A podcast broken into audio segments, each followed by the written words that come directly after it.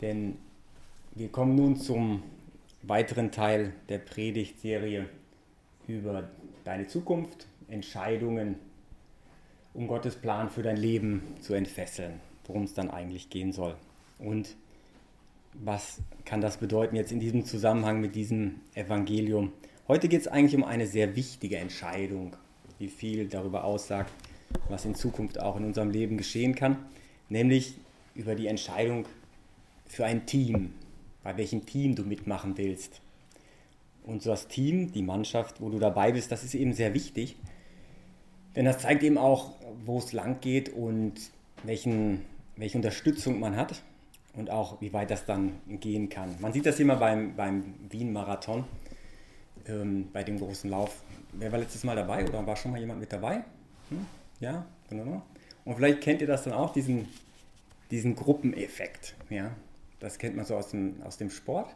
Group-Effekt, das heißt, die Leute sind auf einmal unglaublich motiviert, wenn andere mit dabei sind. Hm?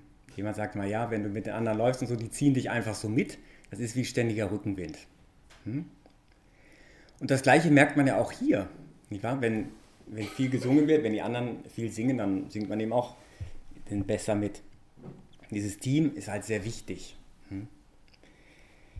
Das geht so weit, dass das dann im Sport auch entscheidend sein kann, also für ganze Gruppen. Es gab mal den Great Boston Track Club.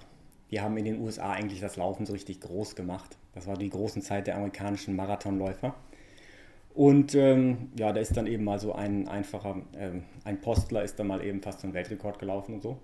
Und die hatten einmal bei einem Boston-Marathon, hatten die dann einmal eine, also die hatten 84 Leute unter einer Zeit von 2,20. Also wie es der Marathon ist, ähm, 42 Kilometer. Ja? Und der Weltrekord liegt momentan bei 2 Stunden 3 Minuten. Ja? Die Durchschnittszeit, die Leute so laufen, ist 4 Stunden 41. Hm? Für Durchschnittssportler. Und wenn die dann 84 Leute haben unter 2,20, das bedeutet, die ziehen unglaublich. Du, du läufst einfach und du siehst, der andere ist mit dabei. Wenn der das kann, kann ich das auch. Und wir laufen einfach weiter und du spürst die Schmerzen gar nicht. Du gehst einfach weiter. Die anderen ziehen dich einfach mit. Und wenn dann die Wand kommt und du denkst, du kannst nicht mehr und du siehst, die anderen laufen auch noch, dann geht das immer noch. Hm? Deswegen ist das Team wichtig. Weil das Team dich stark macht, weil das Team dich richtig leiten kann, dich richtig motiviert und weil das Team eben auch ja, fast schon die Garantie ist, dass man auch mit ans Ziel kommt. Hm? Und deswegen ist die Entscheidung darüber, zu welchem Team man gehört, ist sehr wichtig. Also die Zukunft kann ich nicht voraussagen, aber je nachdem, mit was für Leuten man umgeben ist, je nachdem, kann auch die Zukunft aussehen. Hm? Auf der negativen Seite, naja, es gibt auch so Untersuchungen, habe ich mal einen, einen Artikel gelesen, ja, wie kommt es eigentlich so zu Kriegsverbrechern oder so, wie ist es möglich, dass also der nette Herr, der nebenan wohnt, vielleicht vor ein paar Jahren mal schreckliche Sachen gemacht hat oder so, ja, war halt bei der falschen Gruppe dabei. Hm? Das ist das Team, das einen dann runterzieht. Deswegen ist es wichtig, darauf zu achten, dass man Schulter, den Schulterschluss hat mit den richtigen Leuten. Hm? Und das hängt darauf an, auch davon ab, wo man hin will. Davon hängt auch das Team dann ab. Hm? Und ein wichtiges Ziel sehen wir eben heute hier in der Offenbarung des Johannes, ja, das neue Jerusalem, die heilige Stadt, wie sie von Gott her aus dem Himmel herabkam. Denn das ist unser aller Ziel, das ist der Zieleinlauf. Hm? Ja, da steht Jesus mit dem Siegeskranz und dafür sind wir alle geboren dass wir alle da einlaufen, in das goldene Stadion der Stadt Jerusalem. Dass wir den guten Lauf vollenden. Und dafür das richtige Team, das ist dann hier eben Gemeinde, Gemeinde und eben auch die Kirche.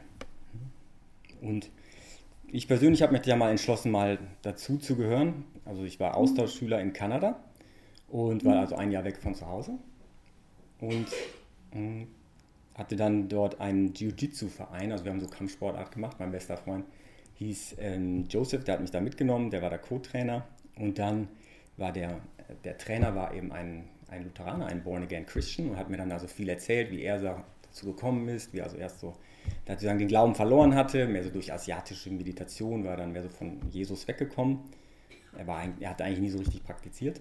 Und dann ist er eben durch ein besonderes Erlebnis wo er dann wirklich so die Kraft Gottes gespürt hat. Da hat er nämlich so einfach so meditiert, also frei meditiert, om, om, seinen Geist gelehrt und spürte dann etwas, was er beschreibt wie eine böse Macht, die sich nur nach ihm ausstreckte. Und da fühlte er sich dann, als er den Namen Gottes aussprach, sagte er dann, oh mein Gott, einfach aus Schreck. Da fühlte er sich beschützt, als ob sein Schutzengel da wäre. Und dann äh, saß er da und sagte, oh Mann, das ist echt alles echt. Hm? Diese Sachen gibt es wirklich alle. Und dann ist er eben Christ geworden. Hm? Und nachdem er mir das dann erzählt hatte, kam ich dann zurück. Wir waren in den Norden Kanadas gefahren zu einem Kampfturnier und kamen dann wieder zurück. Und die ganze Zeit im Auto hat er mir sozusagen gepredigt, einen Einkehrtag gepredigt. Hm. Und in den frühen Morgenstunden saß ich dann alleine zu Hause, wir waren die ganze Nacht durchgefahren und dachte so darüber über alles nach. Und dann ging mir so auf, Jesus ist wirklich auch für mich persönlich gestorben. Nicht nur für die ganze Welt, für die ganze Schöpfung, sondern auch für mich und für meine Sünden. Und er ist mein Erlöser. Und da habe ich mich dann echt entschlossen, ja, ich will zu Jesus gehören. Und das, was ich gehört hatte, so über Jesus, war wirklich alles wahr. Aber dann kam noch das Problem, ja, wollte ich denn eigentlich noch zu dieser Kirche gehören, also zu meiner katholischen Kirche, weil der, der mir davon erzählt hatte, war ja nicht katholisch. Und ähm, dann wusste ich nicht genau, hm, habe ich hin und her überlegt. Und dann habe ich auch mit einem Priester gesprochen, dem Pater Pierre damals, der hat gesagt, ja, setzen wir uns mal hin, hm, haben wir geredet. Und der hat mir dann äh, vieles erklärt, sodass ich dann nachher meine eigene Entscheidung treffen konnte. Das ist vieles von dem, was auch hier in, in diesen Schriftlesungen heute vorkommt. Schauen wir mal, was da noch drin ist. Da geht es zum Beispiel darum, was Jesus sagt hier, dass nämlich der Heilige Geist, der Beistand aber der Heilige Geist, den der Vater in meinem Namen senden wird, der wird euch alles lehren und euch an alles erinnern, was ich euch gesagt habe. Hm. Und dieses alles, das bedeutet, da liegt so die Fülle drin. Hm? Denn Gott ist ja die Liebe und Gott möchte seine Liebe auf vielen Wegen zeigen. Gott möchte seine Barmherzigkeit auf vielen Kanälen mitteilen. Und deswegen haben wir in der Kirche so viele Sachen. Also natürlich die Heilige Schrift. Die Heilige Schrift ist ja eigentlich sozusagen von der, von der Kirche bestimmt worden. Um das Jahr 400 rum gab es dann eben die Zusammenkünfte, um zu sagen, was lest ihr eigentlich alle in der Liturgie? Welche Heiligen Schriften lest ihr eigentlich? Und da, wo alle zusammen übereinstimmten, ja, das ist vom Heiligen Geist inspiriert, da wurde das dann bestimmt. Und daher kommt dann eigentlich unser Neues Testament. Es gibt auch noch andere Schriften, die in der Zeit im Umlauf waren, das nennt man die Apokryphen, aber die sind eben nicht anerkannt worden. Von wem denn? Ja, von den Versammlungen der Kirche.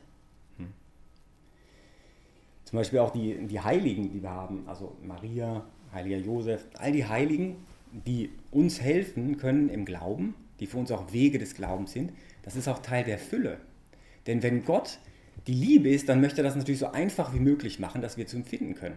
Hm? So wie Eltern, wenn sie Kinder haben, die, die machen auch nicht die Tür zu und sagen, ja, jetzt schau mal zu, wie du reinkommst. Hm? Wir haben ja morgen wieder jede Menge kleine Kinder hier. Ja?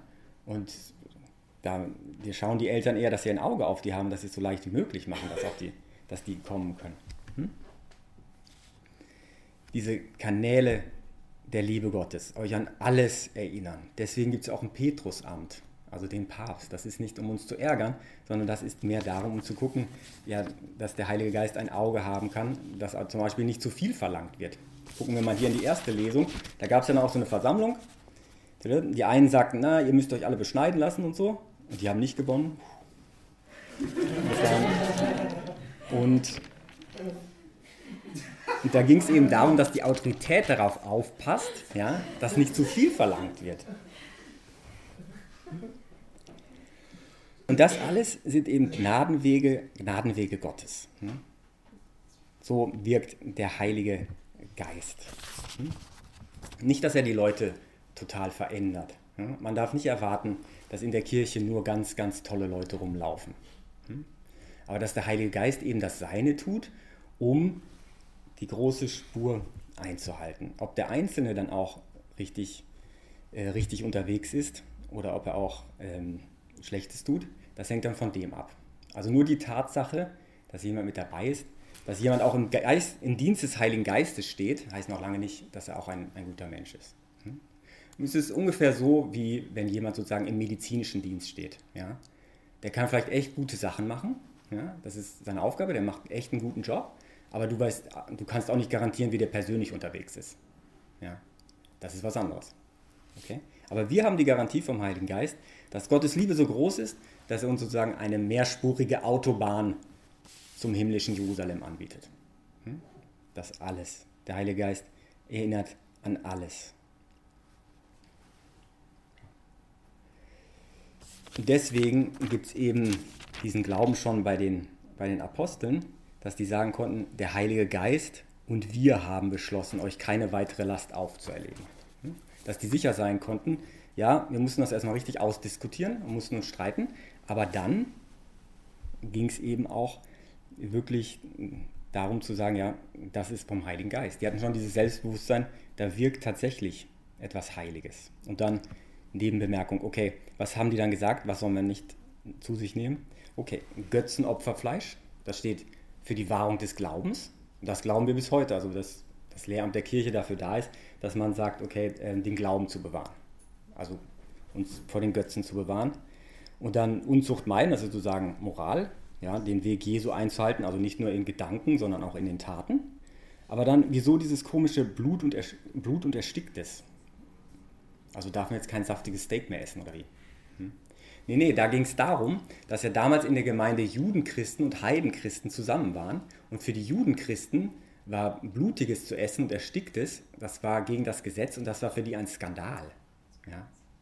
Und das hätte die Gemeinde gespalten. Das wäre für die sozusagen so schrecklich gewesen. Die hätten gesagt, na, mit den Leuten wollen wir gar nichts zu tun haben.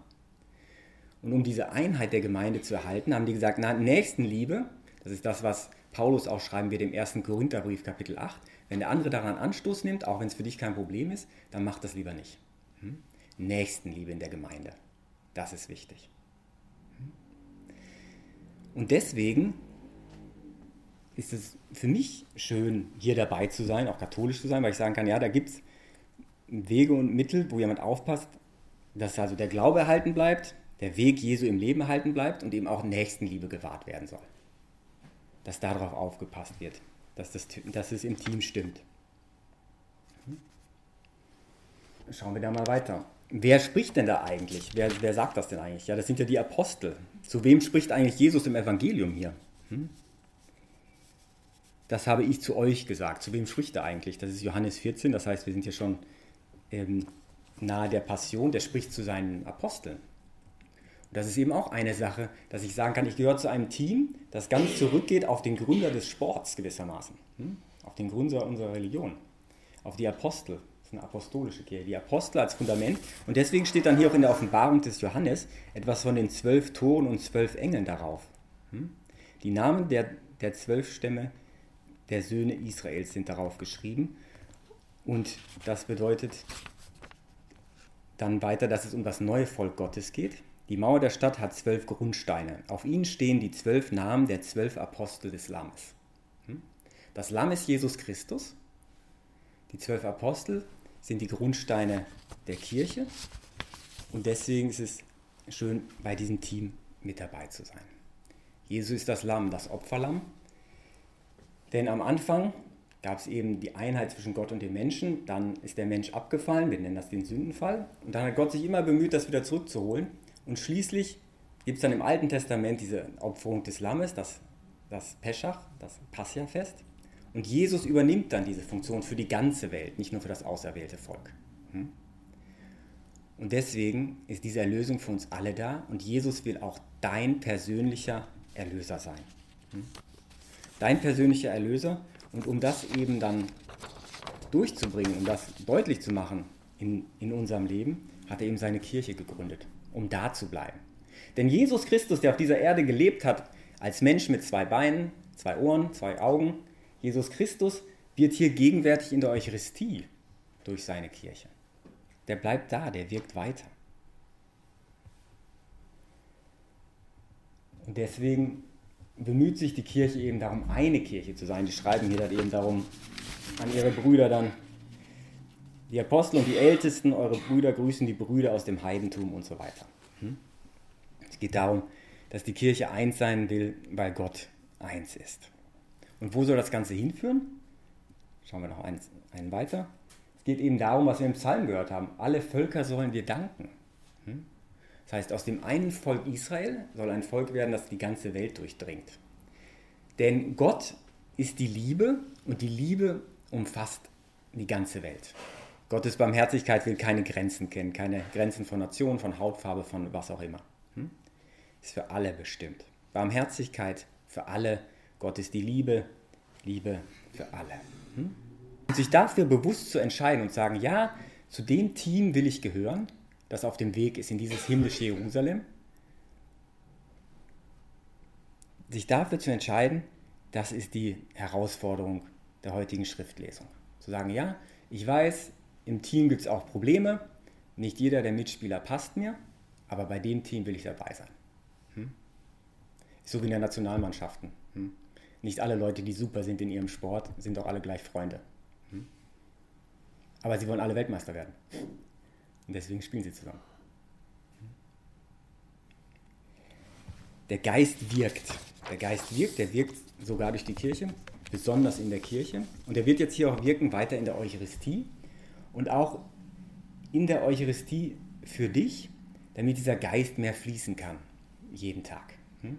Beten wir jetzt hier weiter gemeinsam als eine Gemeinde unterwegs zum himmlischen Jerusalem, um diesen Geist mehr in uns aufzunehmen, um den Herrn tiefer in unser Herz einzulassen, damit wir sagen können, ja Herr, ich möchte zu dir gehören, ich möchte zu seinem Team gehören, ich möchte zu seiner Kirche gehören. Amen.